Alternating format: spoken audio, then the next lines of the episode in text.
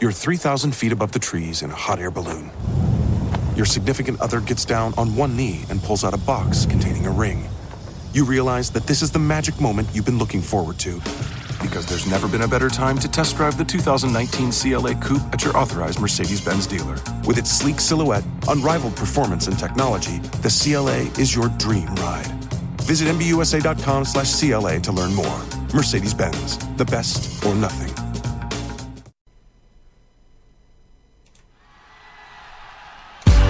Indie Radio presents The Spotlight, Internet Radio Show, Season 14. The program that puts the spotlight on independent content creators. Each week, our hosts bring to you entertaining and thought-provoking episodes. This is your home for news about television, film, gaming, and much, much more. Join us live here every Wednesday as we bring to you interviews and biting commentary. And now, your hosts, Jen and Kente. Hello, and welcome to an all-new episode of The Spotlight. I am one of your hosts, Kente, all the way live from Los Angeles, California, and I am so happy to be here with you. We have a wonderful episode for you tonight. This is episode number 257. All right, so joining me is my lovely co-host, the one and only Jen. How you doing, Jen? Great. I'm so excited to have this special episode of The Spotlight. This is awesome. And not only are we ramping up for Halloween, the holiday, but ramping up for tomorrow's big festivities. This is, I think that this is one of the best ideas that we've ever had for The Spotlight, just to be honest. All right. I'm glad that you enjoy it. Also joining us is this guy is semi-hardcore. He's from Semi Core Studios. It's the one and only Joshua Chitty. You had to put my whole government name out there, didn't you? I had to, man. I had to. How you doing? I'm okay. It's been quite the wicked week in Florida. Maybe you heard there was a little storm that rolled through the western part of the state. Hurricane Michael. Mm-hmm. It was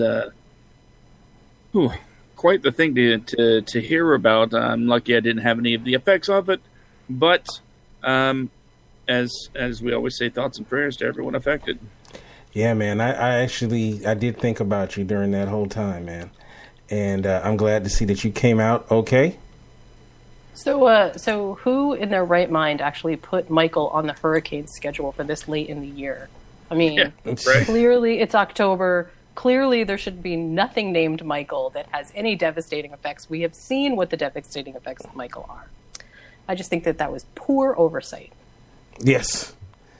And but I'm glad you didn't blow away, drown, or somebody break into your house and loot and do all this bad stuff to you. I thought about all those things. I was like, oh, I hope Josh is okay. Yeah, you could have found out if you sent me a message. I did. You didn't get that Raven? Oh, what? Was that from you? Yeah, that was from me, man. He probably thought it was a harbinger of death. You don't answer the Raven. He shot it and barbecued it. Well, I'm glad that you're here. I'm glad you're here, Josh. All right.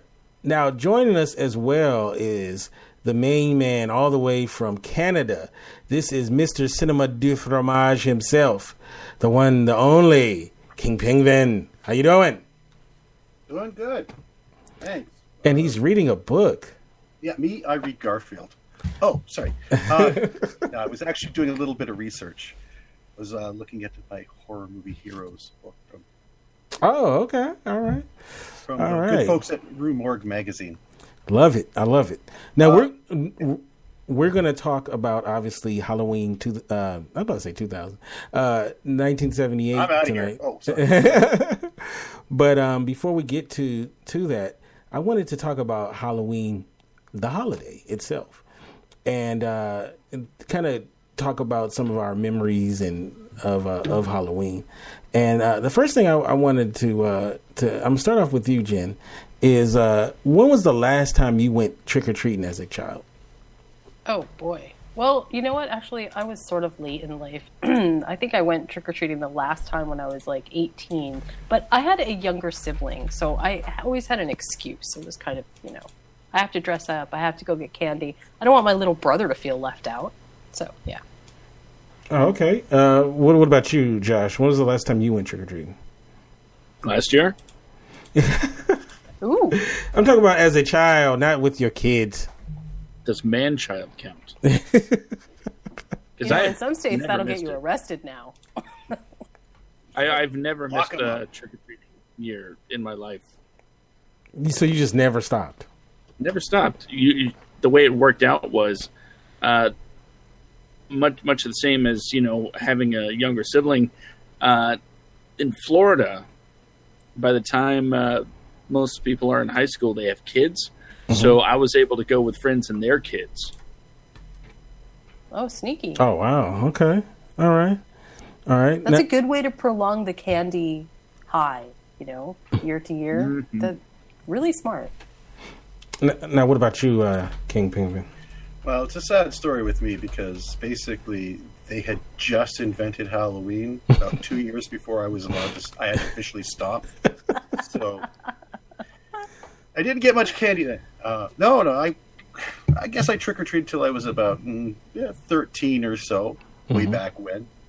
But to give you an idea, I trick-or-treated at the time when basically the costumes was a really shitty plastic mask, and you wore a crappy sort of plasticky thing that said what you were on it. Right. So you wore a Frankenstein mask and then a thing that said Frankenstein on it so that everybody knew who you were. And it was a great way that we could all tell who each other was. We'd look and we'd read and say, oh, that's Dracula. Okay, I get that. That's Harrison Ford. That's Han Solo. Okay, so I could tell the difference between the two just by, you know, what was written on their pullover or whatever it was called. It was made of that weird kind of, it was almost like a canvas, not canvas, but sort of like, you know, that blue plastic tarp you can get? Yeah, right. Yeah. It's almost like that. I every year from the time that I was probably maybe old enough to decide what kind of costume I wanted to wear on my own that I didn't need my mom to go get for me, like maybe around 12, 13, I always tried to dress in like the most, what was the sexiest costume that I could possibly find out there. And like I feel like I was, but you know, I feel like I was making up for all of the other nerdy, dorky choices that I made when I was a kid for Halloween. One year, I went as a calculator. And I'm not kidding. I was dressed up in a giant box, and I was a calculator. So, yeah, I think as we get older, we definitely make strange, different choices. Do you make different choices now for your kids on Halloween based on how you used to dress? Josh? I'm thinking, you know what? No, because they always pick whatever they want to be.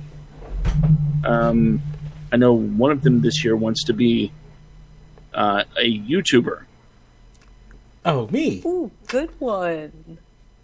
So, you know, she wants a red jacket and a pair of headphones, possibly a keyboard, and a sticker that says YouTuber. and she doesn't say trick or treat. She says, awesome. So instead of trick or treat, she says like and subscribe. Yes. She has this all planned out. Oh, wow. And the other two are right now kind of getting things figured out, kind of final planning, if you will, getting their costumes ready. Although they're not quite sure what they're going to be, but they're taking a look at what they have available and figuring out as they go along. Mm. We always had the ultimate extremes. We've always had the Disney princess. Somebody's always a Disney princess. And then somebody was always the grossest, most disgusting thing that they could come up with. So we had the kids had lots of interesting ideas. My youngest is making me very proud this year because I think she is going to try to be the doctor. Doctor who? Good for her. Every time we watch the new episodes, awesome. Before I'm allowed to press play because I watched A Day Behind on Amazon, she says, I have to go get my Sonic. So she goes. Oh, I'm so excited for her. And we sit and watch Doctor Who. How is the new Doctor, by the way? Brilliant. Good. Okay. Good. So a fairly easy transition then. Yes. Yes. Very much so. It. I haven't seen it yet. So. Okay. I will. That's fine. Give some lines out, and all I'll say is, it's very new, but you still recognize where she came from. Cool. Okay. I don't know. Halloween for me, when I stopped trick or treating prematurely because there was that whole thing about got things for that now. And it was there was this whole thing about razor blades and the candy, and oh god, that old chestnut. So that old chestnut. I did that back when I was a kid. Yeah, my mother was like, no, you're not gonna get killed on some razor blade. Oh boy, no. And I was like, I just wanted to trick or treat. Right? I was a little kid, yeah, so I said, you know what? I won't even eat the candy. I just want to trick or treat, and then we could just throw it all in the trash. She was like, "No." Yeah, that's what it was. Because and then you would have been like found with your feet in the air in the trash, having dug out all the candy that you could get. Right. So, the single best reason to be a parent is Halloween, when you tell your kids that you'll give them the candy, over a period of time, and then basically just take a bunch and tell them, "Oh yeah, that's all there is." It's great. Yeah. It's really great. That's terrible. Shame. Now, besides, I make sure I get more candy than I know kids are coming, so that's where, and I make sure it's all the kind of candy I like. You can't trust other people not to give you like garbage candy. This year, it's really hard to do Halloween because there is no way to do a low carb Halloween. It doesn't exist. That'd be like a low carb Christmas or Thanksgiving. You just don't bother. It strains the imagination. I want a gluten-free turkey and tofurkey, low-carb mashed potatoes. I'm struggling. It doesn't work. You just go. Okay, I'm just gonna have to lose it for that one day or two or a week or whatever. It happens. Okay. But I mean, you say that you lost your Halloween because your mother being afraid of like razor blades. I mean, I feel sorry for the kids who are, being told, oh, you can't do Halloween because it's satanic. Like, really? I'm shocked that it's only about going around getting some free candy from people. I mean, okay, normally it's the only time of year you're allowed to go to a stranger's house and take the candy they give you. But, it's not bad. I mean, it's like, how is that evil? In Florida, certain parts of it, they say, you can't celebrate Halloween because it's socialist. Socialist? They're giving away free stuff from the haves to the have-nots. Oh, my God. Oh, that's just awful. Oh, wow. I want to take a moment to recognize Benjamin Tuttle. He's in the chat room. Hey, Ben. Ben Tuttle, great filmmaker, up-and-coming filmmaker. A long time. Yeah. All right. So we're done reminiscing on Halloween. All right. So tonight we're going to review the film Halloween 1978, and it was reminisce about Halloween. Let's reminisce about Halloween. I know, reminisce about Halloween, right? So what I want to do is I have a little thing I cut together. I'm gonna play some of it to kind of give you the flavor of Halloween in case you haven't seen it. Believe it or not, there's people who said, I haven't seen that movie. I'm like, what? Like, to me, that's like a staple, right? Halloween. How do you not see Halloween and be like our age, right? But all right, so here's a little something, and hopefully for those who haven't seen it, that they will appreciate the film. All right, here we go. Drop the key off at the Myers place. I won't. They're coming by to look at the house at 10:30. Be sure to leave it under the mat. Where? The Myers house. The Myers house? You're not supposed to go up there. Yes, I am. That's the spook house. Trick or treat!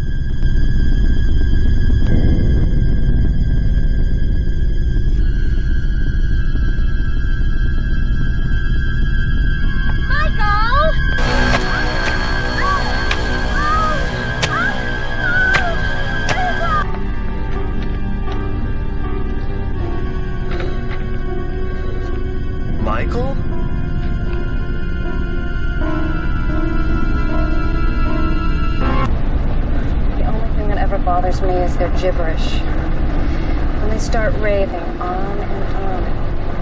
You haven't anything to worry about. He hasn't spoken a word in 15 years. Since when did they let them wander around?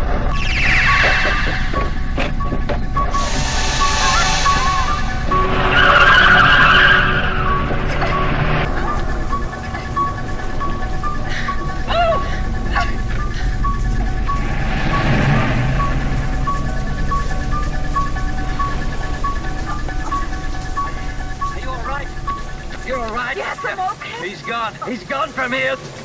The evil is gone. Johnny,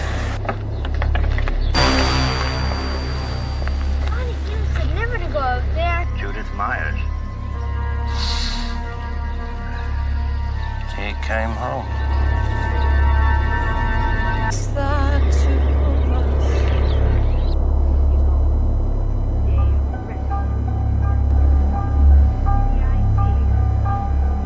Boogeyman is coming. Leave me alone. He doesn't believe us. Sure. Don't you know what happens on Halloween?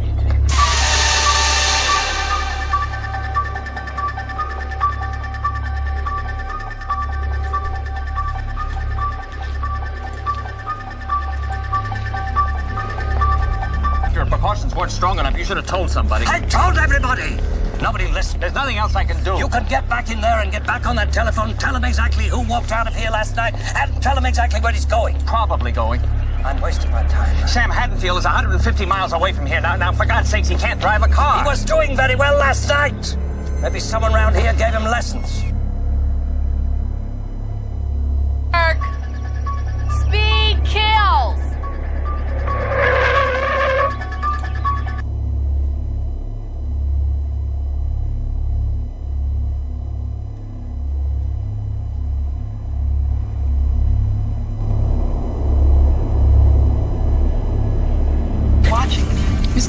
Watching you, Laurie. Mr. Riddle is 87. He can still watch. It's probably all he can do. What happened? What? What happened? Oh, somebody broke into the hardware store. Probably kids. You blame everything on kids.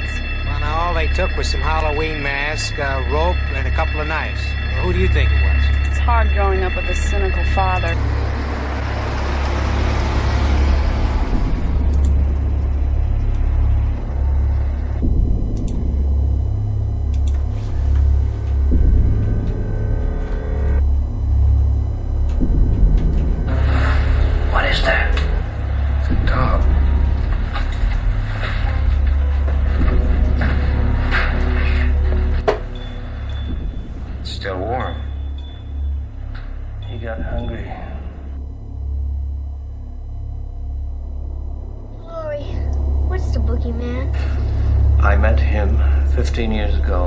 Told there was nothing left, no reason, no conscience, no understanding, and even the most rudimentary sense of life or death, of good or evil, right or wrong.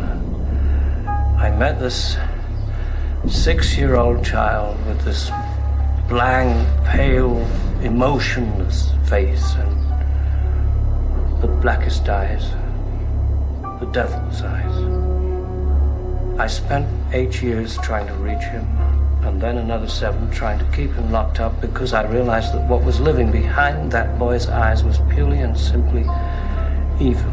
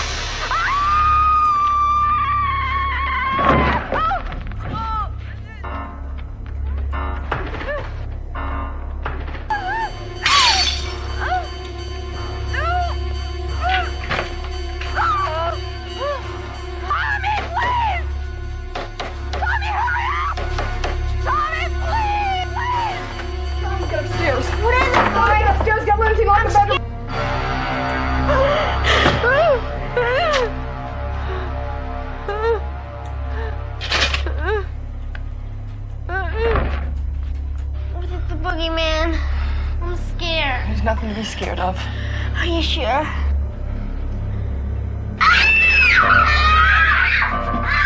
Get in there. Come on, Tommy. Now lock the door.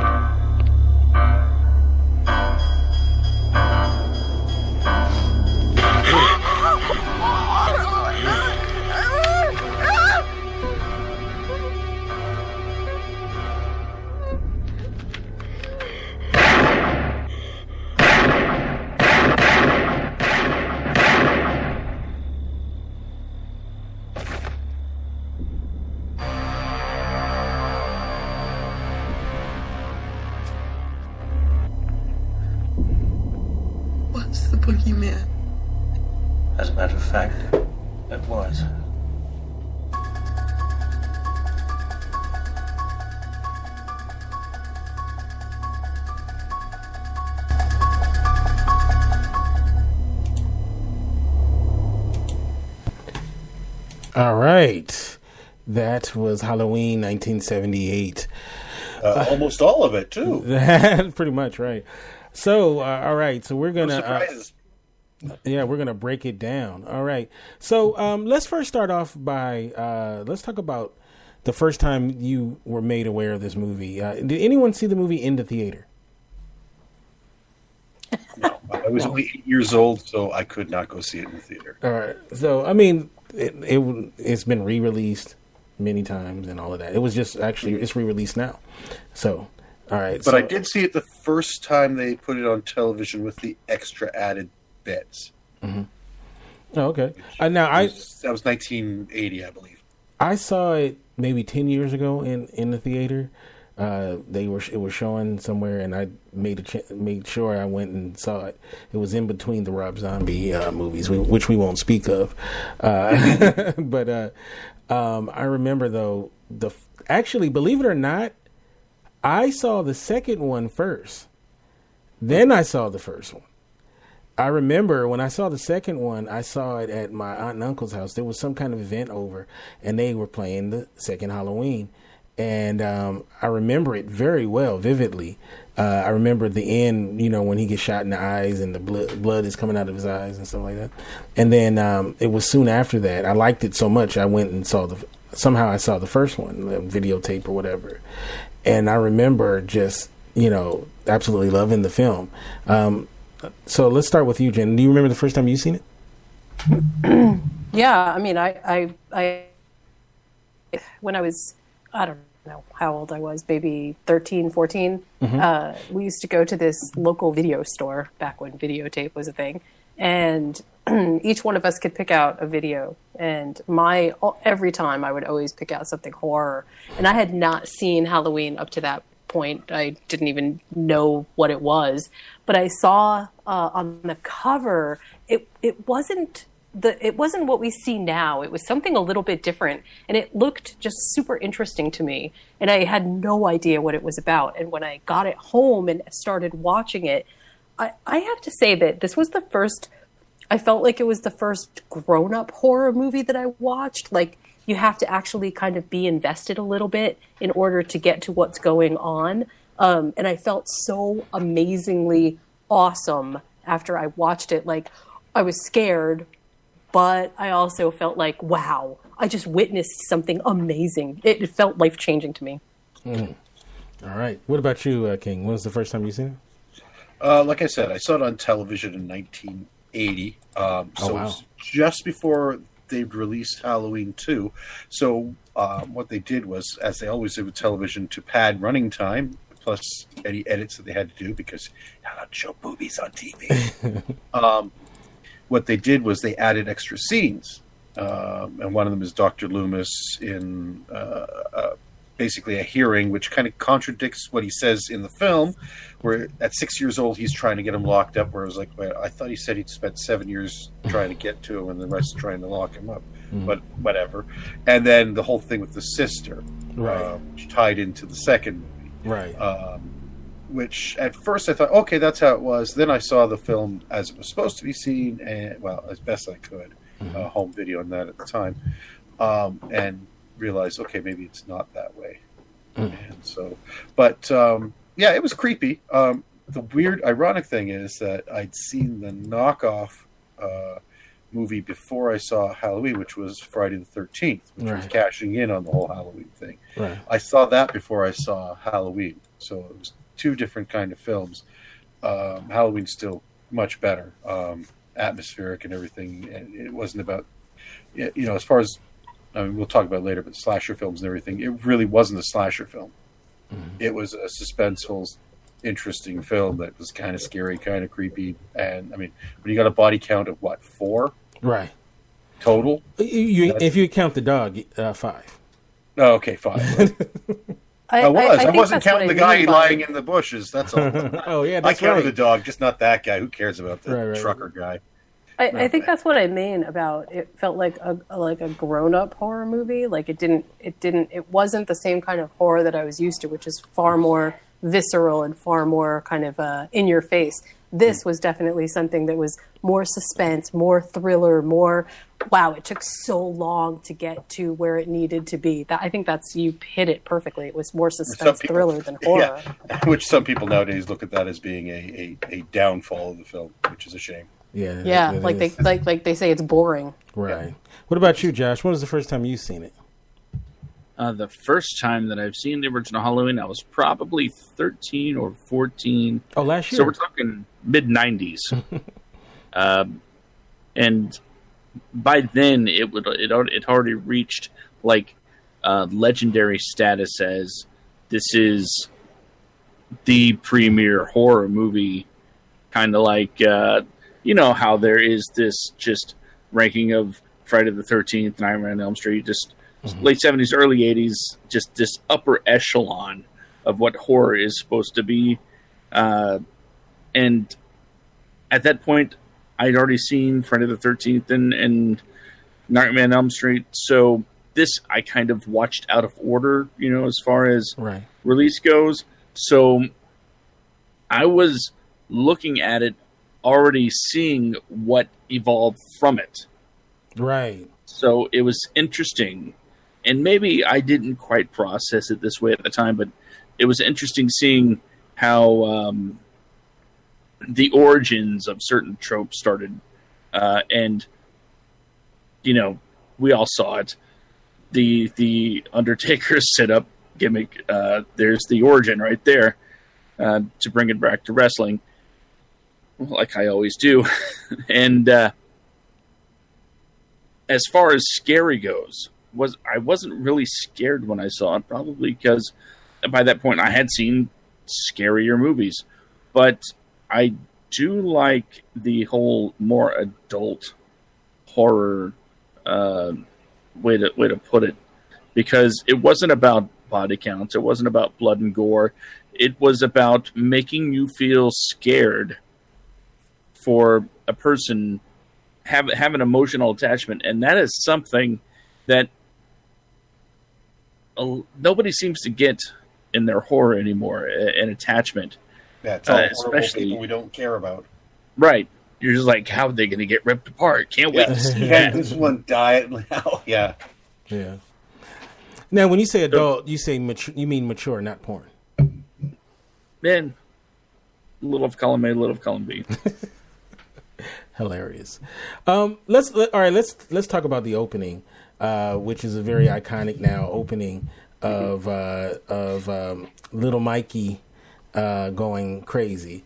Now the funny thing is when he looks in the window and sees his sister's boyfriend, they go up for sex, and I swear they're up there for, and this is shot in real time, so they're up there. He is quick, man.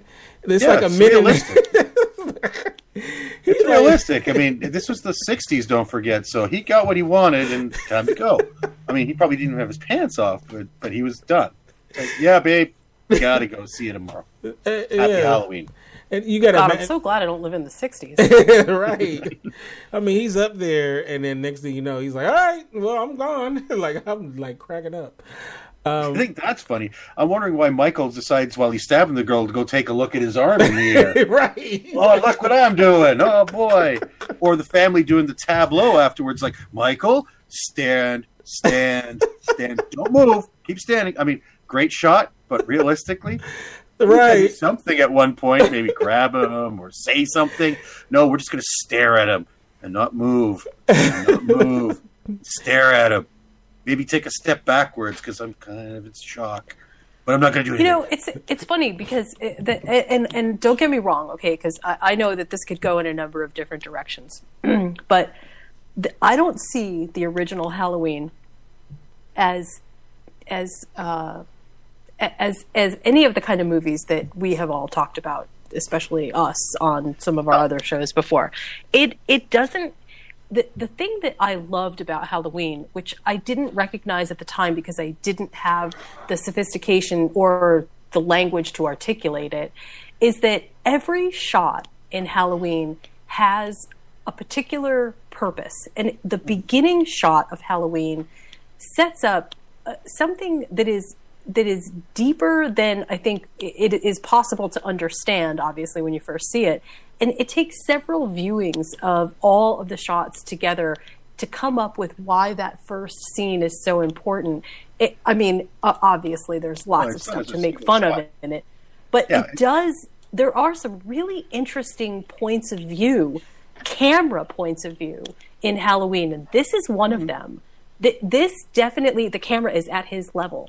It is 100% a different kind of feel than the rest of the movie, which I think is important. And it plays this sort of it plays an interesting game with us at the very beginning where you don't know exactly what's going to happen. You're sort of set off of the tilt that the rest of the movie kind of takes. I liked that, but it took me a long time to understand why I liked it. Does that make sense? No, it makes perfect sense. Well, the thing was, you have to understand, the first shot was done as a single shot with a Steadicam. Right. And they basically, and they made sure they rack focused as soon as his little arm went in, and it still didn't disguise the fact that's a little kid's hand reaching for that knife. But and at weird angles from where his head would be, but that's okay. You can't. It's the best you're going to do with a low-budget film. Right. Trying to get that illusion. But at the same time, it does a great job. And oddly enough, it is derivative because maybe 2 years or a year just prior to that, there's a weird horror film that was done where you saw the point of view of the killer and the victim shown at the same time as a split screen on the film. Oh, that's right. Called. It was a very not a good movie in any way, shape, or form, but that whole point of view thing was done prior to Halloween with that film, and I don't know if Carpenter saw that or not, but probably. But at the same time, and every other film though basically took its cue. Every other horror film took its cue from Halloween. Yeah, the whole idea of the point of view of the killer, right, which is only done once, and that's at the beginning of the film. So they kind of missed what the whole thing was about. That's what I feel like. That's exactly what I feel like. I feel like that very beginning shot is just sort of like it's an iconic piece that stands by itself, even in relationship to the rest of the film. Oh, yeah, when I mock it, I only mock it only because it's when you look at the art of it, like it doesn't make sense in the realistic sense, right, where Michael would look at his arm going up and down, and the family would stand in the tableau and everything. However, I mean, as it is, if you don't think about those things and you look at it, like the first time you see it or the first few times you see it, you don't think about those kind of things. You just watch it and you're like, okay, this is, really interesting. And it grabs you right from the start. And, clearly, I'm just defensive about my art. I see that. It's just that. Remember, this is an entertainment. I'm sure even Carpenter would go, yeah, okay. Remember, this is an entertainment show. So, no, but what's funny, though, is – when they, you know, when the sister and then the father calls out his name, it's almost like a Dennis the Menace type feel to it, like Michael, like you almost, Michael, what are you doing with that knife standing there? It's almost like you need the they got the steady cam behind you with the weird. That's the other thing. The mask thing didn't work for me on that because I've been in masks. I know, yeah, you got a limited vision, but not everything else is black around you except for the two little eye holes, you know. Because if you look at it, you got these two small little slits that you're seeing through. That's supposedly like looking through a mask. And it's like, that doesn't quite work because that's not what it looks like looking through a mask. Yeah, well, you know. It is what it is. It is if the mask's like this far away from your face. Mm-hmm. You know, it's like about a mile from your face. You're okay. So it's supposed to be the representation of it, you know.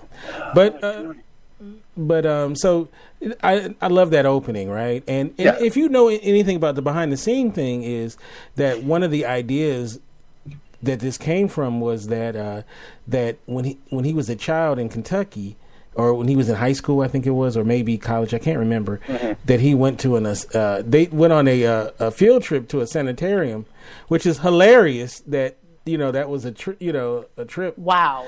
And they had like this child murder. Was it really hilarious? Yeah, it's like, I mean, I don't know, man. That whole time. I don't know if I would sign the field trip, the slip, permission slip. If they was going to take my kid there. But my parents would. There, but for the grace of God, go I. Okay, sign it. There you go. So, when he went there, there was a child, a young kid who had the black eyes, like he talks, you know, in the, mm-hmm. and he said, so that's where he got the idea of this child killer from this kid that he saw at the sanitarium. So. On a field trip, so they used to do some funny field trips back in the day. But yeah, so I thought that was pretty interesting. We're going to the plutonium plant. We're going to see how radioactive material is made. Come on, kids! You'll need a sweater. Right. I wonder. You know, I often wonder these things. I wonder how the idea of seeing somebody in a sanitarium and whatever. I wonder how that actually became the Michael Myers that we see on the screen. I mean, it's one thing I feel like to say, well, this was the inspiration, but it's another thing to sort of like look at somebody who had an experience and then go, whoa, that was a crazy, messed up experience if that's what you walked away from it with. Well, Carpenter said in his, like somebody said, the kid had this evil look to him. Like he had this, it wasn't like a blank stare. Mm-hmm. The kid had an evil expression and was apparently a very violent kid in that place. So basically, yeah, I can see where the imagination runs. Well, wow, dang. What would it be like if this guy was doing stuff? Hey, maybe if I made a movie about it, imagine he grew up. He probably tells his friends at the sanitarium, like, you know, Michael Myers is me. It's based off of me. Oh, wow. He's probably proud of it. That's a claim to fame. Hello, flesh puppet I made from my friend. It was me. Oh. So, okay, so let's talk about Dr. Loomis. Dr. Loomis, who I'm sure a lot of psychiatrists, they want to kill their patients. And he's like, and refer to them as pure evil. Right. He was nothing more than pure evil. I looked at him and saw pure. That's very objective and scientific, really. He said he spent the first 8 years trying to reach him, and the last 7 years trying to keep him in. So, and apparently he was the only person that realized how evil he was. Yes, because somebody trained him how to drive, apparently. Oh yeah, we're gonna get to that in just a minute. But I'm gonna start off with you, Josh. What's your take on Dr. Loomis, the character? He is a very dedicated doctor, very, very dedicated to the profession of psychiatry, and everyone should have someone as dead. Okay, the guy's not good at his job, not the slightest. I don't want to be the guy that's like, you know, all critical of someone and what they do, but he's terrible. Whether. You know, 8 years trying to reach someone. It's like, okay, that's what you're supposed to do. And then it's like, 7 years trying to keep him in. Was it that hard the first 8 years to keep him in? That wasn't his birthday, and he said, "You know what? That's it. I've had enough of you." You know what? I want to see a video of that session where he's like, "Yeah, I'm done. Where's my bourbon?" I don't know. I want to see. Is some of his thing guilt, by the way, because he was his doctor. Like, that was his job. You're supposed to reach a 6-year-old. Like, a 6-year-old, you should be able to do something right with a 6-year-old. You had 15 years to do something, or at least you could have put a pillow over his head or something while he was at Thorsey. Show me on the door where you stabbed your sister. So, like, I mean, should we be blaming Loomis on the death count? Should we blame him? Yeah, I mean, Think about it. He was his doctor, and then remember his boss. You know, the boss was like, "You should have made sure that everything was lined up and all of this stuff." And he's like, "I tried to tell you, but no one listened to me." Like, why is no one listening to you?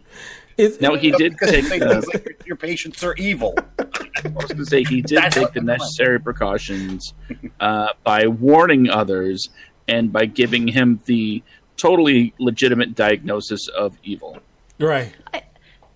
The diagnosis of evil. That's right. So bad. I'm sorry, it's the terminal case of evil. We can't do anything about it. Go ahead, Jen. I was just going to say that Dr. Loomis is one of the worst tropes to pull from the Halloween franchise ever is the psychiatrist that tries to be the threshold guardian, the warning light, we knew back when. It never works. It's not even funny. It's just, it's sad. It's so sad. Can you imagine being that doctor and not just spending your life chasing down these imaginary things, but being the doctor who basically your entire life is dedicated, like you said, to something that is quote unquote evil? I mean, it just, wow. It staggers my imagination to think that trope pulled out of the Halloween piece became something that everybody was like, "Oh yeah, this is so successful. Let's try to do it again." It was awful. It was just awful. And it makes me think about Michael's time at the sanitarium. Like, I mean, he wasn't always like super locked up. So was he playing shuffleboard with the other inmates? Was he, was there moments of just being a normal person to a certain degree, or was he always just sitting, looking at the clock, as he said? That's the thing, Loomis. Here's the bizarre thing. So imagine, okay, so if you saw the extended version, it makes Loomis look even worse because but it does protect him in one way. He tells them, "We got to lock this guy. We got to put him in a more secure place." And everyone's going, "Oh, we don't have to do that." No, I've worked with him for 4 hours a day every day now for the last 6 months, which I guess turned into 4 hours a day every day for how many years now? 15, 16 years? Right. So he's working with Michael. And he describes Michael as being catatonic, staring blankly. So how were those sessions going? 4 hours a day. "What's your name? Are you evil? Are you good? How do you feel today? And Michael, what do you think we should do today?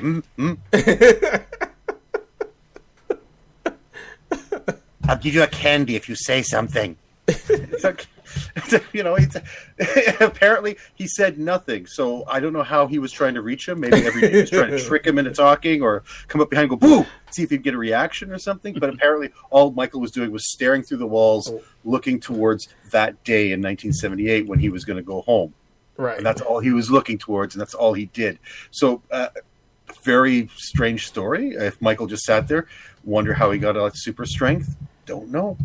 How he learned how to drive? Apparently somebody taught him. Okay, that's two issues too. Yes. Now I'm not going to mention the other sequels, but in the other sequels they kind of tried to answer how he was able to do all that, but we're going to act like those don't exist. No, let's because when they made this movie, that wasn't in their mindset. That's some bullshit they came up with later. Mm-hmm. But so let's go to. Okay, first of all, he'd been locked up since he was 6, and the way it looks like is there wasn't a student driver program in the sanitarium.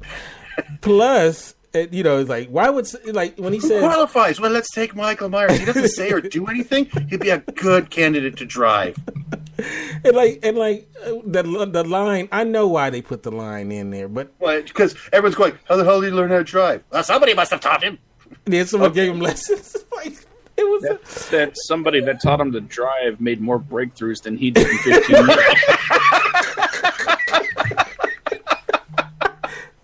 You're right. Not only... my God, you're right. It's like, maybe that's how suddenly Mike and that idiot is the one who set him off. Like, Michael was ready to like sit there forever, and then all of a sudden it's like, hey, Michael, I can teach you to drive, but you got to talk to me a bit. No, you don't want to at least react. Here's some keys. I'll teach you how to drive. What? You mean I could go places? All right. Woo-hoo, murder spree. All right. But also, though, not only did they teach him how to drive, they apparently taught him how to use a Thomas guide to find his home, because they didn't have GPS back then. So how the hell did he find, like, how to get back home? Well, I think it was just a straight road from the insane asylum to Haddonfield. Right, it's just follow the I mean, and it has stop-offs that everybody goes to, such as Dr. Loomis finding the one spot where the truck was pulled over, where the guy was killed, where the right. But it had a phone booth, so that explains it all. Right, and then also, like, he was a busy beaver when he went back to Haddonfield. He not only did he find his old home, which I don't even know how he would have found that. He also had time to go and steal which never made sense to me. He stole the tombstone of his sister that he killed. For what reason, by the way? And he kept it in the car, apparently. Yes. You know? and then he had a time to eat a dog, which is gross. And then... Well, now, hold on. You know, with the right spices, herbs and spices.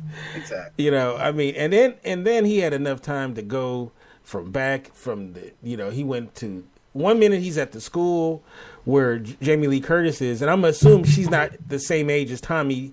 I mean, she's not in the same school as Tommy. So then so one minute he's in the elementary school. One school for the whole. You know, oh, is that what it is? One minute he's at the elementary school. Can I ask you guys a question? Sure. Yeah. As I'm listening to you talk, right? I mean, this is great, and I feel like I'm actually learning a whole lot, because I didn't see the movie this way at all. Mm-hmm. But I'm actually really curious about whether or not you thought when you saw this movie for the first time that it was effective. Did you actually feel anything by it? Oh, no, definitely. No, hold on. I have seen this movie. Hold on. Sorry. Go ahead. Hold on. What I was going to say is, excuse me, in subsequent viewings, because it's interesting the way that the evolution of how we think about things sort of comes to us all, right? And this is one of those movies that, to me, as time goes by, it actually gets better for me rather than worse. Oh, definitely. But I hear something different from you guys, which I am really curious about, which is... Is it actually funny, or are you just making fun of it because there are like pieces that just don't make sense? I'm actually curious about that. It is. Okay. It's funny when you think about it, because it doesn't make any sense. But when you like the movie, it's a different experience. Like, right. I watched it last night and I enjoyed it, and I watch it once a year every year, and I do enjoy it. But when you if you see it enough times, like anything. You know, sometimes the little threadbare spots start to show a little bit more because you've seen it 100 times. So you start looking at different things that you didn't look at before, and all of a sudden you notice things and go, well, that doesn't make sense. And if you think about it, but, I mean, what Halloween is, I mean, let's get to the core of it. What Halloween is it's a fable story. Mm-hmm. It's basically, it's Little Red Riding Hood told for adults, where you have the moral of the story is, you know, that you got to watch out and always be aware of what's around you, or else, you know, the big bad wolf is going to come and get you. I mean, that's the crux of it. That's why you have Michael Myers as this invincible boogeyman, and he's not really. I mean, let's face it. They call him Michael Myers, but let's face it. What is he called in the credits? He's the Shape. And that's all he is. He's the shape. Yeah. He is the manifestation of, and as Loomis would say, evil and everything else. It is a low-budget film that did really well because it was shot well, it was edited well, it had great music, it, you know, it had some good tension. So, I mean, it's a superior film for a low-budget film. But, you know, once in a while, if you don't have fun with the flaws of it, if you take it like too seriously, then you know, it's like all projects. Sometimes you're going to have little flaws, and sometimes they become bigger flaws when you think about it. And so you can have some fun with it. But I'll say when I watch it, no, I enjoy it when I'm watching it. I don't sit there and go, oh, this is terrible, or this is a dumb film, or this is goofy. But after I finish watching it, I'll once in a while go, yeah, that still doesn't make sense. Or, you know, that's kind of, they're playing this, you know, the time doesn't make any sense. For example, Loomis suddenly spotting after being all night sitting there at the house, at the end of the movie, looks over and sees the car that looks like it's only like a block or so away, and he notices it after an entire night of being out. And how did he get there, too? Yeah, stuff. It's like, okay, that's right. You know, that's cheap. You know, those are cheap little plot devices to keep the movie going. Oh, he notices now he can get over there and help these people. And it's like, okay, that's, you know, you can see that being a little bit of artifice, but it's okay. It's a fairy tale, basically. Oh, scary fable. And so, yeah, it's going to have some stuff that's a little magical and a little bit odd, but that's okay. It reminds me of, like, the first time that, I mean, not to compare the two because I don't think that there is a direct, you know, it's not like you can compare them, but I'm just going to compare the feeling that I had, right? I was obviously much older when I saw the Psycho as a film, and I had not understood Hitchcock before I had seen Psycho. I didn't get it. I didn't even understand what people were excited about with it. And after I saw it, I got it. And that's how I feel about Halloween. But what is interesting to me about this is that there are as many different ideas about how to enjoy this film as there are audience participants. And maybe that's the same with a lot of movies, but this one in particular feels a little bit different, I think, because it's sort of like in our social blueprint, because we excuse me, because we think about it so often, especially at this time of year, and it has become so iconic that, like, everybody kind of has a slightly different take on it. And until I heard you guys talking just now, I hadn't really thought about this as like one of our Cinema du Fromage movies where there were like all of these pieces to kind of pick apart. I honestly hadn't thought about it that way. And so that was the reason behind the question. Any movie. Yeah, I don't think any film is immune from that kind of criticism. There's very few films out there that are like, oh, this is ultimate perfection and cannot be touched with criticism, but I mean, every film. No, but you will admit that there are some movies that are more cheesy than others. Oh, yeah. Now, overall, I'd say Halloween is still a great film and a great horror. It's not, sorry, a great suspense film. Because I was going to say, if you look at horror films of the 70s, right, and there was quite a lot of good ones. Exorcist is one. I never found that scary or anything, but the one that always disturbed me, and I watched that as well this week, just to sort of get into the thing, was Texas Chainsaw Massacre, the original one, which is just a hell of a disturbing, weird film. It's another case of a independent film being thrown together, and almost you could say, well, why didn't this start off the slasher craze as opposed to Halloween? Aside from the fact that Halloween made a lot of money, which was the key thing. I mean, Halloween was, until Blair Witch, was the highest grossing film as far as to budget of any film of its time. Right. Independent, yeah. Okay, so let's get back into the reviewing of the movie. All right, so we talked about Dr. Loomis and his psychiatry or lack there. Let's talk about Laurie Strode, the main character, Jamie Lee Curtis, which I believe this was her first theatrical. Yeah, film. That was her first film. Yes, and so Laurie Strode, the character who is the classic. She's a virginal character. She has a little secret crush on Ben Tramer. She's trying to, you know, her friends are having sex and doing all these things, which ultimately ends up in their demise.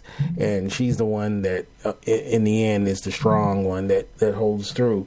And Jamie Lee Curtis became the Scream Queen after this film, or known as that. So let's start off. You know what? Since you are a lady, Jen, let's start off with you. What do you think about the Laurie Strode character in this film? Well, you know, going back again to the idea of this was the grown-up idea. This is the first time that I had ever seen a movie where I understood what you just talked about, what that really kind of was, that she was not as much in peril, hunted, but not as much in peril as all the other characters, because they were not off color, but clearly they were doing things that were too, quote unquote, distracting. They were participating in things that you shouldn't. They weren't. She was the nice girl, and I'd never even thought about that before. I liked Jamie Lee Curtis in this, but for reasons that were not, I don't think, the normal reasons. I liked her because I feel like she was so, like, this probably wasn't the right role for her to be in. And somehow she made it work. Like, it there's something just sort of just off about the way that she's portraying things that ultimately works in the movie, but it feels like, if you look at this from outside, maybe this wasn't the part that she necessarily was thinking that she could get. Do you know what I mean when I say that? Oh, no, it definitely is. Yeah. It just definitely felt like she was like, oh, yeah, no, see, I should play this role. I should be a different role. And instead she got this role. And the way that it gets portrayed is like so perfect because it almost feels awkward. Yeah, she said at the time... So in that sense, I really liked it. She said at the time, she was more like the other two ladies, you know, personality-wise. Oh, and, you know, she actually was a little jealous of them because she actually liked their parts. And they were like, you're the lead. Like, what are you talking about? Like, you know, we're jealous of you, right? So, but which is kind of funny. She wasn't very happy with her performance near the end of the film. Like, she said. She did not like the way she was whimpering and, you know, whining and crying. She said she did not like that. Wow.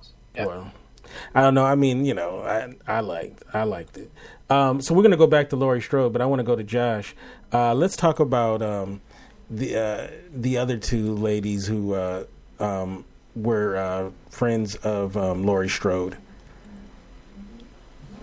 I mean, what's there to talk about? They had as much depth as a kiddie pool, didn't they? They were there to strip down and get killed. Yes. So strip down and get killed. Totally. They were good at their jobs, I guess. They certainly did those two things. And as far as the character goes, maybe, yeah, they were horny teenagers. So they had that going for them, I guess, before their untimely demise. I feel like those two characters were actually there to basically make Jamie Lee Curtis's character be what she was. In other words, like, we couldn't have seen how much of the virginal kind of aspect that she was supposed to embody, the innocent of the aspect, I guess, without them. It wouldn't have been the same, because there wouldn't be the same kind of contrast. She's basically saying you needed two hoes to make Laurie look virginal. Is that what she's saying? Kind of. Yeah, exactly. Laurie was the picture of virtue in this, and in fact, confession, I've only seen two Halloween movies. Okay, this one and Halloween H2O. All right. So, I don't know if this was actually a thing that was explained, but if I had to throw in something to the lore, it would be that somewhere along the line, since Michael is the, you know, the evil person, I would have it somewhere that she was imbued with some sort of virtue protection. Because, like you said, she was hunted, but never really in peril. In fact, at the most dangerous of times, she is so freaking virtuous that she's telling the kids to run and hide and lock yourselves away. It's like she probably would have been willing to sacrifice herself to save those kids. Which, honestly, if you think about it, he's right around the corner. You're literally telling him where they're hiding at. Like, she says it all loud. Like, you know. So I don't know. That's some third viewing stuff right there. That's what I thought when I saw it. She's all like, hide in this room right here. I'm going to lock the door. Like, almost like she's guiding him. Maybe she was guiding them to them so she could. She's like, if he gets them, he won't mess with me. Right. Look, she was dumb enough to leave the knife downstairs the first time. Did she really think the knitting needle was going to do him in? Really? Oh, yes. All right. So let's talk about. Hold on. I have my 2 cents to put into this. Oh, go ahead. I'm sorry. The whole thing with Laurie is everyone says, "Oh yeah, she's virtuous." She says, "I said the only thing she had above the other two characters," and I have to say, being a child of the 70s, the one thing I have to say, what sounds like odd speech was pretty realistic for the time. Totally. I hung around teenagers at that time. That's how they talked. So I would say that those two girls were pretty much bang on, and they actually sounded like real people at the time, and that's what made them sort of likable. I think the difference between Laurie and the two girls was it was the idea of her having responsibility. It's not about her being a virgin. Everyone's like latched onto that one thing. Oh, she's a virgin. They're a virgin. No, she was responsible. If you look at it, what happened? Her friend. That's such a good point. Her friend was basically saying, "I want my boyfriend to come over. Here, you look after this girl. I'm supposed to be responsible for, so I can go off and do whatever I'm doing." She's the one who's irresponsible. She invites her friends over. They come in and they use a parent's bedroom. The whole time. Laurie is being responsible. She's looking after the kids. She's doing what she's supposed to do. What they always mock her for being, so responsible and everything. But she's not perfect, because when they're driving to go to the job, what do? They're smoking a joint in that car. That's right. Not a cigarette. They're smoking a joint in the car. Right. She's smoking a joint as well. So she's not pure and innocent. However, she does play the part. Like I said, it's almost like a Red Riding Hood story. So the responsible girl kind of goes a little bit astray. They were into a very dangerous situation, but her being responsible, her being pragmatic and doing what she's got to do, she gets through with the help of the woodsman, who happens to be Loomis, who comes in with the gun, and saves her at the last minute. And so, what's the danger? I don't know. The danger was in letting the doors be open, going over to the other house, or allowing her friends to be, maybe it's a three pig story in the other way. But it's like the irresponsible teenagers who are being a little more free and open. They're the ones who die. It's not because they're having sex, but it's because they're being irresponsible. They're leaving doors open. They're using somebody else's house as their own. Nobody knows where anyone is, and so there's no one to check up on them. They take phones off the hook when the parents are calling in, that's who I'm assuming is calling all the time while the two are having sex upstairs. In their bed. How gross that is. In their bed. Yeah. Right. So I think it's more of a case of Laurie being responsible as opposed to being virginal. The virginal thing, I think everyone latched onto afterwards. Oh, this is the thing. And everyone did it afterwards, that it had to be the pure girl. So every repeat that we've seen ever since, the faded carbon copy of the original has been turned it into, being virginal is this key to surviving. Where it wasn't Laurie being virginal. She was responsible, right? She was, and that's the way her character was. She balanced. She wanted to be more like her friends and have fun and do kind of thing. But at the same time, she had this little streak of, no, I've got to do what's right, what's responsible. Right. Anyway, sorry, that's my opinion. And who keeps a lit jack-o'-lantern next to their bed? Probably Jen. Probably does that. I definitely do. That's my big thing, actually. Yes. All right, so let's talk about Michael. Michael pre-murder spree. Right. Michael is, as I mentioned earlier, he's doing a lot of stuff. I guess he had 15 years to think about this, so he's like, I guess he probably had an itemized list. Like, I'm gonna go get me a. I'm gonna get me list. Break out inmates, steal a car, grab overalls, get mask, get knife, get kill everyone. Like he, you know, like he really had time to think about. Eat dog, right? You get some dog. He doesn't like dogs either, unless he's eating it. Two of them. Yeah, but so Michael, you know, he's very sinister, and it's, you know, the imagery is so, you know, him behind the hedge is great. Him at the clothing line. I mean, it just, you know, those shots are wonderful. They look great. That's the spookiest part of the movie, and I think, in the most part, is that where he's stalking her in the broad daylight and stalking everyone. Yeah, in broad daylight. And it's like him just standing there and then disappearing. That was a great shot. Those are the parts of the movie that I loved. I thought, okay, that's creeping me out, you know. And I'm going to have to point something else out that Jen ain't going to like, but the person that taught him how to drive and how to read a Thomas guide should have taught him how to tail a car. I mean, he was like right up on their bumper, like following them. I guess that joint was good because they did not notice he followed. No, you know, look, just Loomis is like, we've got to find him. We've got to find him. He drives right behind him. It's like, which way am I looking now? Look left, look right. Oh, Mr. Cobb. I swear, Kente, for just a brief moment, I thought for sure that you were going to say that some actor that I like taught him how to drive. Oh, I absolutely believed that you were going to say it was probably Zach McGowan that taught him how to drive. Probably. I'm so sorry. No, okay. But he anyway. No, I thought that it's just so funny when you see, like, he's you know, what's the protocol for following someone, Josh? It's like you're supposed to be two cars back to the left or something like that. I saw it in some movie, something like that. He's definitely not following that protocol. He's like, all right, up on the bumper. Like, he is crazy, remember? That is true. He's crazy as hell. And he did have a lack of spy movies to watch while he was... Oh, that's a great point. Yeah, he was only looking through a wall that entire 15 years, remember? Well, what about when he was doing his driving lessons, you know? He was still looking through that wall 15 years from now. 14 years, I know where I'm going to be.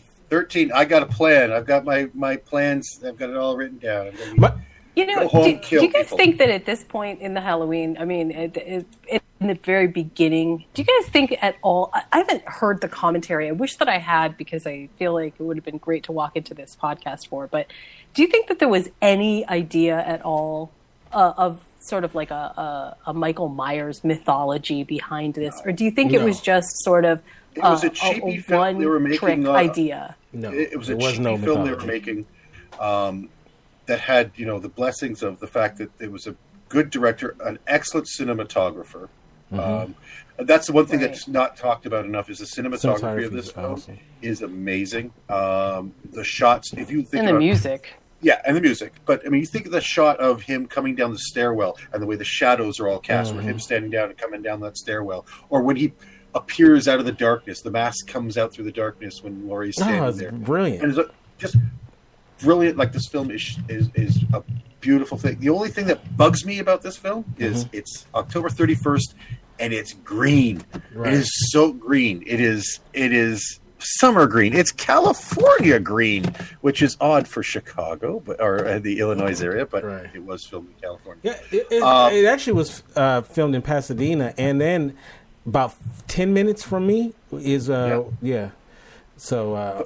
but that's the thing. So I mean, that's the only thing. So you see the brown leaves everywhere, and then the fully foliage trees and the very green grass, and I'm going, I have to always try to ignore that when I'm watching the film, because that's not what Halloween looks like. Now, apparently, though, the original film was color corrected in such a way that the leaves did look a little browner and everything. So it's the recent DVDs and the high definition stuff. They're not, the color timing's off, so you're not getting that look that it should have. Mm-hmm. Now let's talk about the kills too. The kills in the movie. The kills were pretty good, especially for that time. One thing is Michael loves to tease, because remember, he was 6 years old when he went in, so it's like he's like kind of teasing, taunting before he kills him first, you know? Yeah, and that's the thing. I think that's where the gravestone comes in. I think it's, if you look at it, it's a kid playing Halloween tricks that happen to be deadly. But it's all about he's wearing the ghost costume. He's popping up out of the doorway. He's always coming in and looking in a certain place and disappearing at the last minute when you look around. He's trying to play Halloween tricks on them. He's a ninja. With the eventual treat of killing them. But. Right. He's a ninja. I love, though, when the first girl he kills in the car and how her eyes go cross-eyed when he kills her. I love that. He slashes her. It's the thing you can't tell because he's so... And that's the thing. What do you do? He soaped the windows, right? A Halloween prank. Right. He actually slashes her throat. Right. You only see it later when you see her lying there that her throat's been slashed. And that it's hard to tell, except for there's that sudden sting that they put in. You go, why'd they do that? Mm-hmm. Uh-oh. But, you know, people who die don't have the most, refined expressions on their faces. Oh, no, definitely not. That and using the toilet. Like Elvis. Right.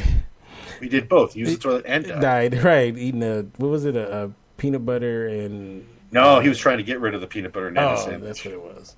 Okay, so and then everybody's favorite. One of the best scenes is when he kills the guy with the butcher knife.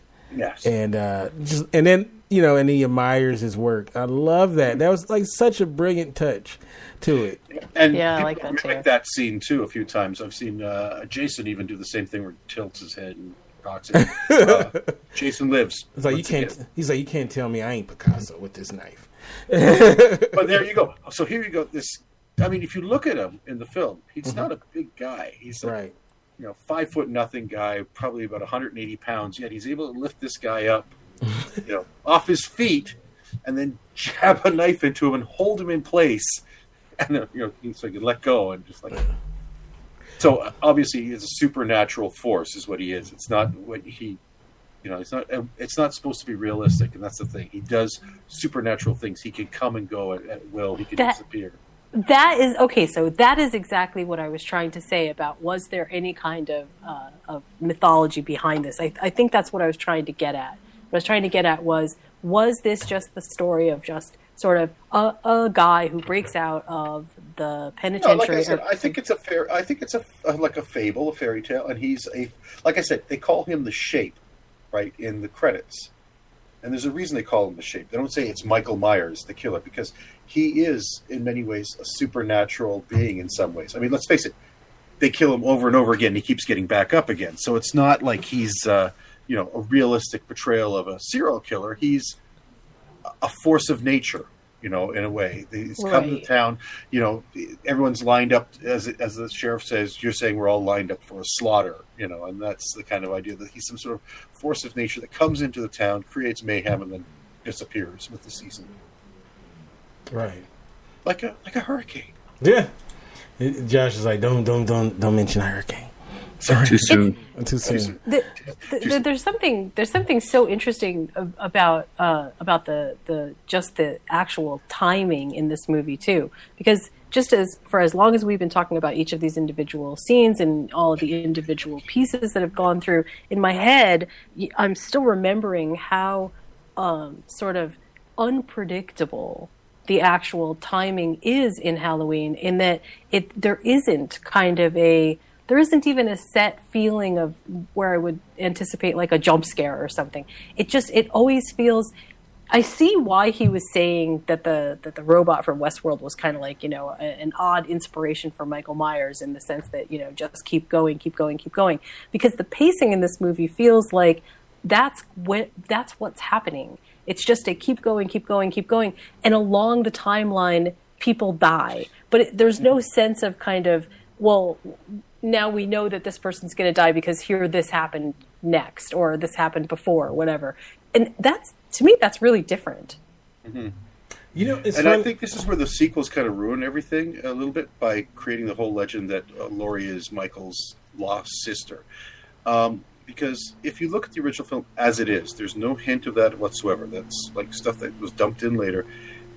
Then it becomes sort of this... these people just happen to be in the way of this person and happen to catch his eye. And it was nothing that they did. It was just happened to be that they were there when he spotted them, and it caught his eye, and he decided to follow them and latch onto that group of people. And it's only because Laurie walked up to the Myers house to drop off the key. And the what was the kid's name again? Oh, I can't remember. It's Billy, Jason, whatever his name is. Tommy. Yeah, Tommy was with her. So who are the two people that he goes and stalks? Tommy and her. Right? Right. And when her friends, you know, taunt him when he's driving by, then suddenly they're on his radar. And it's sort of like just a happenstance. It's like there's no rhyme or reason to it. It's not like, oh, I'm trying to get my sister and kill her, and that's why I've got to do this. Because that in itself is kind of a silly kind of add-on they put into it. And I think with her being just a babysitter that happened to drop the keys off in the house that he was in at the time, and then everything kind of falls after that, it's a more effective kind of story. Yep. Because it's odd because, you know, when I ask about mythology, it actually works when it's so much more nebulous. And I feel like that's really, that it feels strange to say that. But the more nebulous the story is, the better it works. Well, yeah, absolutely. It's like the more they try to explain Michael Myers and who he is and what he's about and everything, the worse the films get. I mean, let's face it, the last two of the original run were terrible.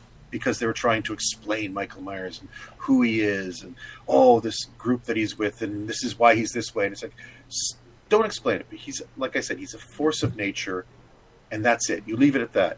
The second you try to explain him, like Rob Zombie tried to do by saying he was part of this white trash family that became a psychopath because of, you don't need that. And that actually takes away the power of what he is. He's supposed to be just some supernatural force that you cannot compromise with, you can deal with, you can't understand. It just happens.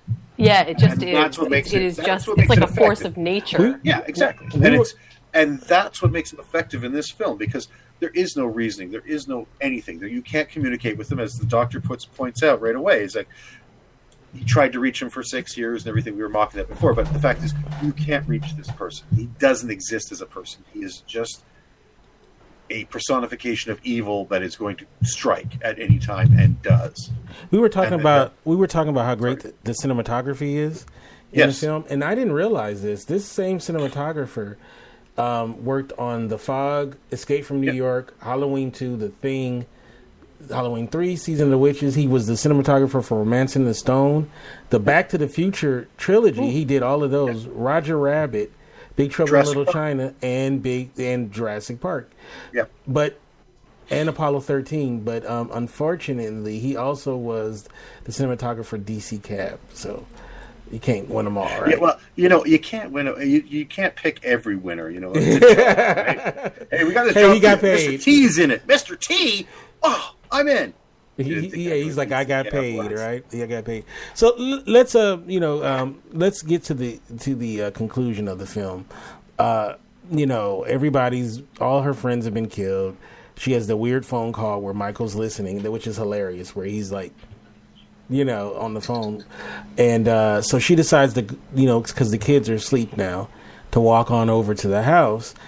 And I'm thinking, turn on any lights. I was like, I'd have been turning on, because she's at least have her like flip the switch and say, oh, it doesn't work. Yeah, okay. She's obviously nervous, right? You could tell by her. So she doesn't turn on the lights, okay. And then she walks in, and then she discovers, you know, the scene, and then Michael, who was really good with his knife, gets really silly with his knife, and you know, and misses her, and she, you know, does her tumble. And so that's when we start with the end. And so I love the final sequence, right? Mm-hmm. It's very well done. It's excellent. I love the knitting needle to the neck. And I love how when he pulls it out, he just drops. I love that. I love it. It's a great scene how he just, the minute he pulls it out, he just, you know. But, like he deflated or something. Right. Then it was just a balloon. You kids. My favorite scene, though, in Halloween is when she's hiding in the closet. And I use that as the picture for the promotion. And I had the little video clip. Is he's breaking through the thing, right? And then the light is out, right? He takes the time to turn on the light, sees that she's there, and then he turns it back off. I just think that's the great, funniest. It looks amazing. It is great. I love it. You get a good view of him for a few seconds there, and then it's like, uh-oh. Yeah, and he's like, lights off. Oh, And then he's stabbed in the eye, and then you know stabbed in his gut or whatever. So okay, so the good doctor finally is able to put what did he put? What I put 6 shots in him, right? It must have been. Yeah, he put 6 shots. Well, in that's Halloween 2 where he says that. So oh yeah, that's right about that film. That's right. He just shoots him, and then she says, "Now what is her line exactly?" Was that the boogeyman? And he's I don't think that's the exact line. I always thought it was that the boogeyman, but I don't think it's something boogeyman. And then he says, "It was the boogeyman." As a matter of fact, it was or something like that. Yeah, something like that. That ending is so perfect. Oh yeah, well, where you see all of the places that he'd been through the movie, and you're hearing him breathing through the whole thing. So it's like, yeah. And like I said, once again, he's a supernatural force. He's everywhere now. He's in all these places. He's not an actual corporeal thing. He's just the evil that's in that town. Now, here's my thing, right, about that ending. That ending is absolutely perfect. If there was never a sequel to that film, and that was the final thing we ever had with Halloween, I think the movie would even be more exalted, because I think... that's unfortunately, and I've talked about this with Jen, when there's a bunch of bad sequels to a good movie, people forget sometimes how great the first one is. I think for a minute, people kind of... They keep adding more and more detail that's not necessary. Right. But, like, I'll put the idea of aliens to alien. Right. A lot of people love Aliens. Yeah, I like it. Good movie. I'm not saying it's not. But it kind of makes Alien lesser, because all of a sudden... you're not killing just one, you're killing 100 and everything. All of a sudden, that threat of the one alien and the crew suddenly seems lesser for some reason. And it's like, once you heap more and more things onto it, it suddenly takes away from the original. That's not always the case, though. There are some stories that work better when the oh my gosh, I'm so sorry. When the unfolding mythology of the world continues, it can get better. There are some instances where it works, but in this particular instance, and I think that this is maybe one of the weirdest issues that I have with the horror genre in general, it's not always that telling more of the story is better. Sometimes in horror, the things that we should be afraid of are just nebulous things that exist. And part of the reason that we can be so afraid of them is because we have no explanation for them. So the more that you can see on film that there is no good explanation for why these things happen, they just happen, the scarier it is. The more you try to drill down into the detail, it's sort of like it takes, like you said, although you can fight me about Aliens, but there is this sense of, the things that make us afraid are supposed to be scary because we don't understand them, not because we do understand them. Right. If we understood them, then they'd be science. They'd stop being the superstitious, scary stuff that's all around us. Yeah, that's a thing. I just think like if you want to talk about how good this film was compared to its sequels, this film was very bloodless. In many ways, there's a couple of scenes where you see a little bit of blood, but on the whole, there's not much. It's all left to the imagination, and that's what makes it better. It's like if I want to go back to where I was talking about Texas Chainsaw, that was another film where it wasn't a gory film. Everyone thought it was gory. I mean, it had this title that immediately, set alarm bells in your head, Texas Chainsaw Massacre. Like, oh my God, what the hell are we watching? There's a couple of scenes that are suggestive, but you never see anything. You really, aside from one little bit, you never really see anything. And it allowed your brain to fill in all the gaps that made everything worse. Yeah.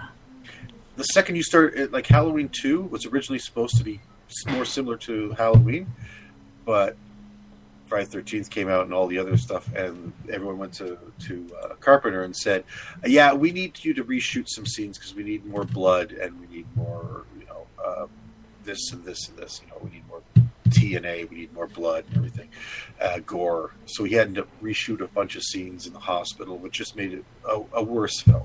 Like, you look at the two and it's like, you can see, here's Halloween and here's the movie that's post-Halloween, that's its actual sequel and has been affected by the power of the original. And right. It became a crappy carbon copy. And each film thereafter got worse and worse. I mean, I'm sorry. In a way, Halloween 3 was sort of a good idea. It's like, let's just walk away from the Michael Myers thing. Let's try to do different horror stories in the Halloween theme.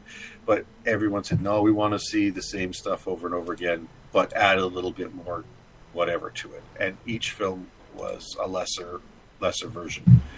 And, like, I love the original. It doesn't have a high body count. It doesn't have gore. But it's got suspense. It's got a good story. It's got... You know, the acting's not 100%, but I'll tell you, all the characters are likable to a degree. So that, you know, you're not sitting there waiting for each to die and going, I can't wait till this one dies. Which one of these horrible people is going to go? Which nowadays, every horror film is just a bunch of horrible people that you don't care about and you can't wait to see get snuffed. Right. Mm-hmm. And when you're sort of like rooting for the killer, you're kind of going, okay, you're in a bad spot. And that also happened with the Halloween franchise. Suddenly Michael Myers stops being this scary boogeyman and is the guy you're waiting, oh, who's he going to kill next? And how's he going to kill him? And it's like, really, that wasn't the point of the original. Well, let me ask a weird question. I'm going to start off with Josh, and then I'm going to end it with King. This is going to be a kind of a strange question. Are you ready for it? Yeah. After seeing Halloween 1978, is there a part of you that is the slight bit sad for Michael, being that he was a kid that went through some tough times, and then he had this terrible, affliction that led him to kill? Is there a little bit where you're actually sympathetic towards Michael? Am I sympathetic towards Michael Myers? No, not even a little bit, because as the good doctor mentioned, he has a full case of terminal evil, and that garners no sympathy. But it wasn't like he asked for it. He wasn't. We don't know that when he before he came down from heaven, he wasn't in the evil line. Like, let me get a little extra evil as I come to earth, right? They didn't show that. We don't know if that's the case. He was afflicted by evil. Maybe he needed a priest instead of a psychiatrist. So you're saying what we should have had was a Halloween Exorcist crossover movie. Right. I was just going to say that. We wouldn't have had the Halloween movie if the Exorcist part happened. Like, think about it. He killed his sister, right? That's terrible, right? Yeah. But the system failed him. Think about it. The system kind of failed him. Them 15 years... Liberals all alike. The system failed him. He's evil. The system failed them. They had 15 years to help a 6-year-old. Aren't you? And they gave him the proper diagnosis. And he had to want to be recovered from that evil, and he didn't. He was 6. He didn't work on his own. Yeah, but he had all that time till the movie. Zero steps. He didn't do anything. Dr. Phil could have done something with him. Problem with you is you're evil. You gotta take that evil, turn it around.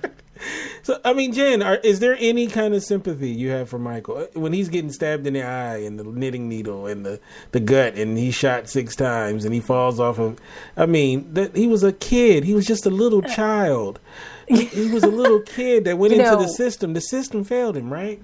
I don't know if the system failed. Dr. Loomis certainly failed him. I don't know if the system failed him. But I have two minds about Michael Myers. Mm-hmm. One is if toward the end, when I think about, yes, who Michael Myers was as a kid, of course, I feel horrible. It's that, oh my God, I can't even imagine. And what happened in that sanitarium must have been just awful. But. At the end of Halloween, I stopped thinking about Michael Myers as a person, and I begin to think about Michael Myers as an entity. And it is very difficult for me to have a ton of empathy for the entity of evil. Then it starts to feel like, yeah, no. In the same way that I'm probably not going to feel too empathetic for, a random demon or something. Demon. That's how I feel. Okay, I'm trying to make this point, but Michael Myers, mind you, okay, if a 6-year-old goes into the system and you have 15 solid years to work with him and all you get is a even crazier psychopath, that's the system. That's all. Yeah, but we're not talking real life. We're talking about a movie. Because, you know, usually psychiatrists who claim that their patients are evil are probably not long for that career. Because, you know, other psychiatrists kind of go, wait a minute.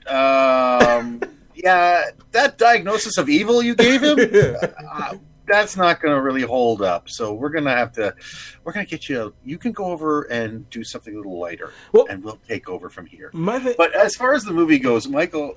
Mm-hmm. There is no Michael Myers. Mm-hmm. There might have been a Michael Myers before he was 6, but the night that he became the killer, that was it for him. He became possessed by whatever. It could be a possession. It could be something in his brain that shut off or whatever. But he ceased to be a person, and he became this other thing. And the fact is that, you know, you couldn't kill him by knitting needle, knife, or gun. Basically says, it wasn't the system that failed. You know, it was God. I tried. God, it was some sort of supernatural being that just happened to look like a little kid at one point. I would love to have seen. They should have had like a footage of, you know, I guess after 8 years into it, you know, they never say his parents died, right? They never said that. Well, the house has been sold, so they moved away, and that was that. I can understand why they wouldn't want to live there. Like they said, that house had never been bought. Now, finally, after years of being dilapidated, now this one's a real hot item. They're going to sell it. Right, to some sick bastard. But there's dead dogs in there. It's terrible. But do they, like, I wonder if his parents, like, visited him. You know, it's still their kid, right? So, did they visit him during it? Maybe they were the ones that... Or maybe they never got over the fact that... Or maybe they're still standing on that front yard. Or maybe they taught him how to drive. A tableau. They grew old and died there. Maybe he got weekend passes, and they I don't think so. They taught him how to drive during... It was the daddy. Oh, there you go. Dad taught him how to drive. He's like, Michael, I'm going to try to rehabilitate you. How about we work together, you and me, son? I'll teach you how to drive. Maybe that'll... It's either that or catch. But I think driving, that's what'll bring you out and make you... Michael! I love it. All right, so let's go last words. We'll go to Josh. Anything last you want to say about the film? Joshua. Should probably unmute the microphone to make this whole thing work. Hilarious. Halloween is a movie that has a very long-lasting legacy. Its effects have been felt through so many different genres of film and different types of entertainment. Like I said earlier, seeing Michael Myers sit up, you know, after being presumed dead, Undertaker lifted that. So that's been one of his legacy moves for decades. Even the when we were talking about the Good Doctor and his warnings, that falls right in line with every scientist in every disaster movie ever. Mm-hmm. I told you guys, but nobody ever listens. So. This movie not only stands well on its own, and I should know because I've only seen 2, but I think the fact that we are about to have another one released, 30 years later? 40 years later. Sorry, my math isn't that great. 40 years later, we're getting another Halloween movie. Not only... a Halloween movie, but a Halloween movie with Jamie Lee Curtis. Who died in the last one that she was in. Spoiler alert. Is a testament to, I guess, maybe not its quality, but certainly the loyalty of the fan base and how each generation seems to find a new group of Halloween fans. You know what's so funny about that is, there is a mock trailer called Halloween 6-0, and it's supposed to be 60 years later, and it is hilarious because it got Jamie Lee Curtis. Laurie Strode is like using the walker. Michael is like, he like swings, and because he's old now, he didn't drop the knife. And that scene that you see from the new one where he's in the closet, spoiler. And that's a terrible scene they show that. It's like, that would be a genuine shock. And it's like, no, guess what? I saw it in this trailer. No need to be scared now. But no, so that scene, they have it where, you know, old Michael's in there, and when they see him, he gets scared and he has like a heart attack. It's hilarious.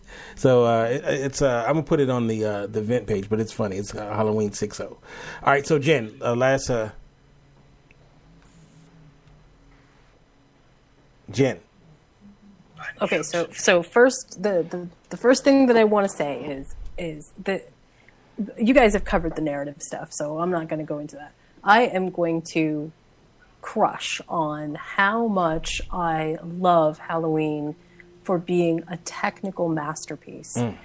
Well, maybe masterpiece is a little too huge, but I feel amazing when I see how, number one, the shots are lined up. Mm. Two, the editing in this film you just don't see this anymore. The transition shots are so different from the way that we normally now use transitions in almost any of our movies. And the other thing is the sound editing as it relates to the film editing is just so perfect. It's so on point. The single use of notes, there's never too much in this movie. It's always just the perfect balance of sound, of light, of composition on the screen, of the correct use of angles, of just understanding that what we're seeing on the screen has some purpose, as opposed to just kind of giving us some little bit of information. It feels like every shot has an actual purpose. So from a technical standpoint, both the director and the film editor and the sound editor and everybody else who participated on this film really deserves a lot of credit, because it's just, it's masterful. That, I think, is something that we sort of overlook, although we appreciate it when we talk about how much we like the movie. We sort of underappreciate what really went into it from the back of the house, if you will. Right, and remember, 15 years later, the same cinematographer did Jurassic Park.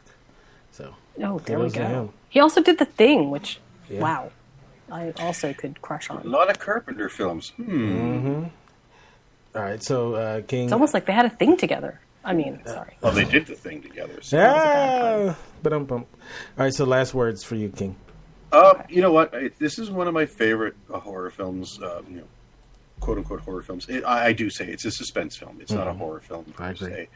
I have to say, the things that have come. Like, it's weird because, like I said, the '70s had a lot of great horror films, and a lot. You know, you had, like I said, you start. I think. If you want to start technically, Rosemary's Baby, I think, was, even though that's the 60s, late 60s, right, was the start. The Exorcist, Texas Chainsaw Massacre, Last House on the Left, The Omen, Burnt Offerings. That is right. My movie. Oh, sorry, not that one. But hey, that's my movie.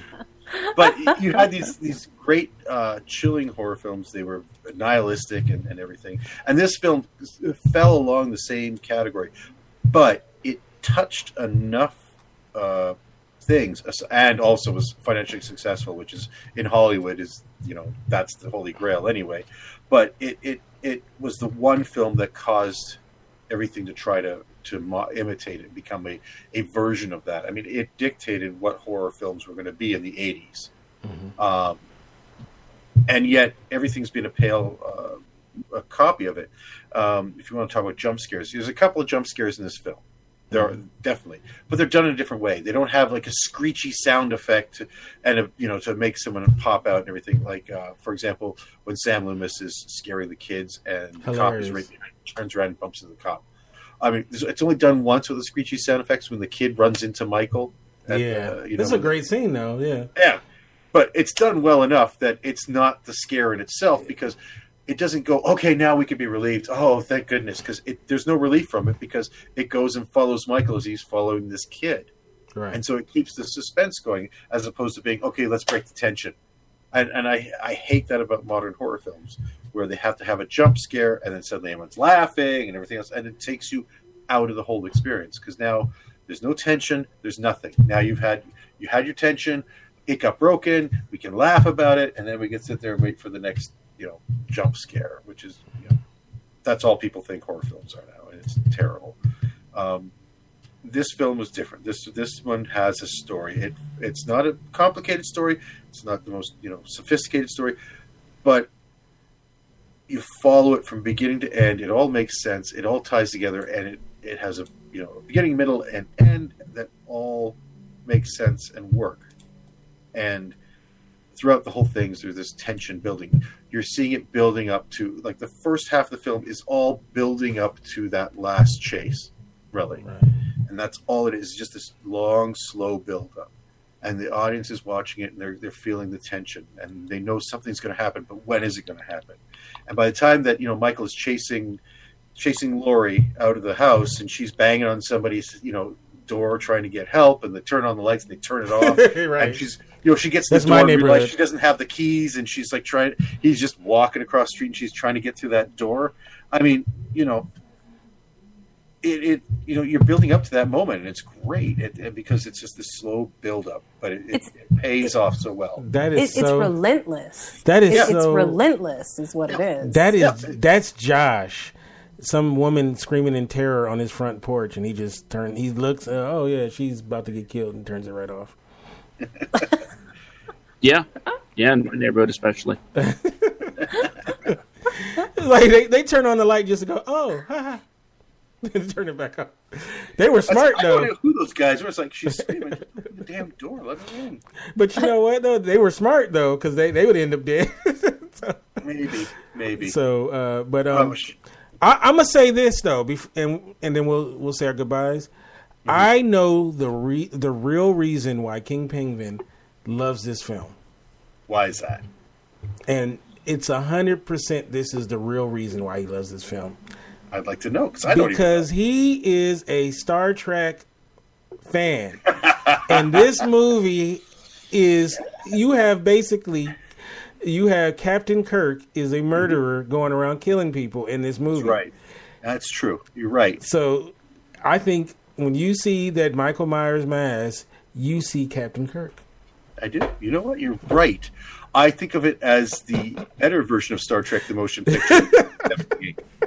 It came out the same year, huh? It did. It came out the same year. So it's like one was slow and plodding and building up to something, and the other one was Star Trek: The Motion Picture, which was just slow and plodding and didn't build up to anything. That is so funny. Like, does William Shatner get any money for? Well, the funny thing is, the mask was based off of a mold of his face that was done for a horror movie called The Devil's Rain.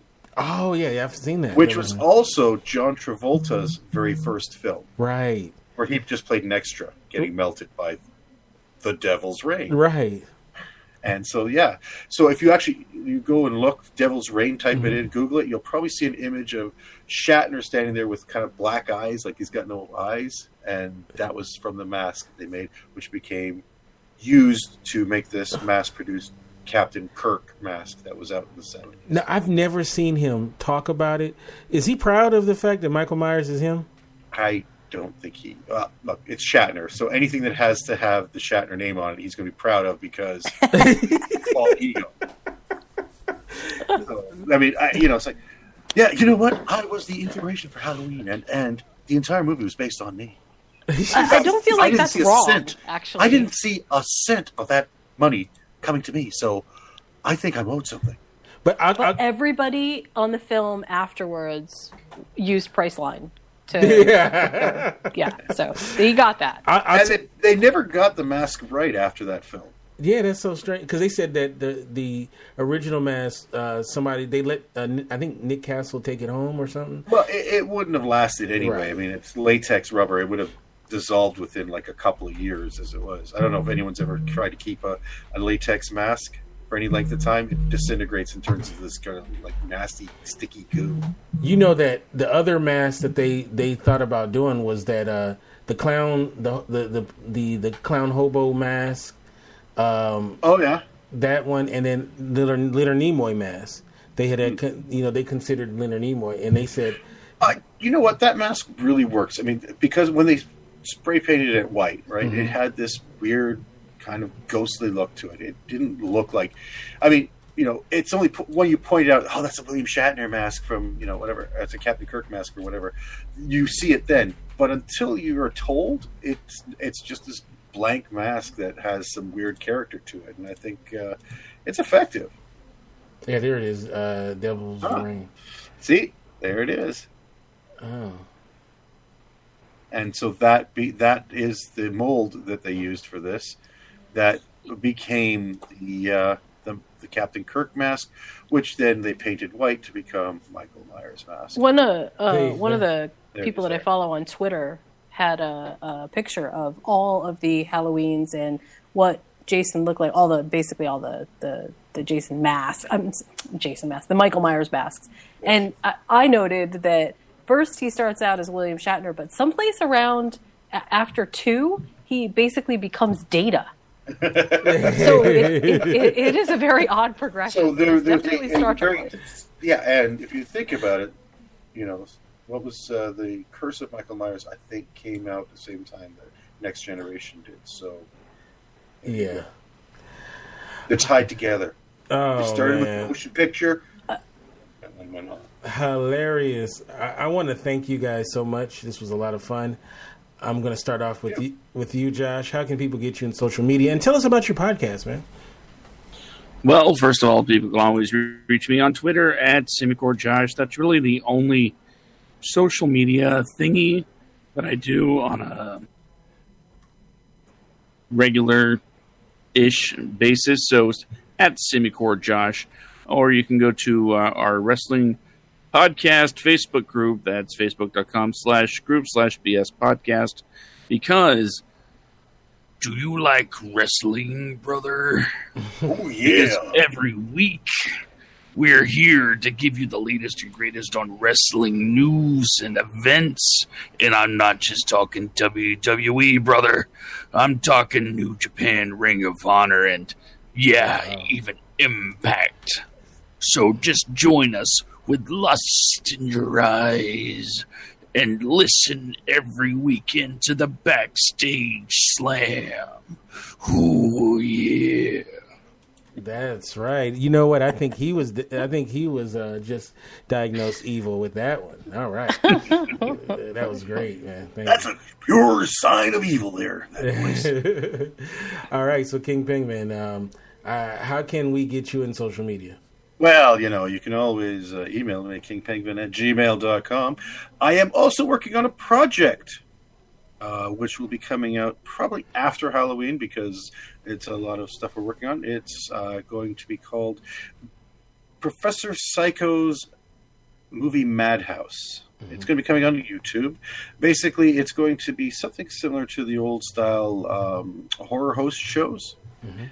We're going to be showing stuff that is obviously going to be public domain, and we're doing a little twists on the stuff. So I will announce that coming out soon, and there will be a Twitter as well for that. So, you know, stay tuned, and we will announce it, and you'll find it on my channel, B-Movie Studios,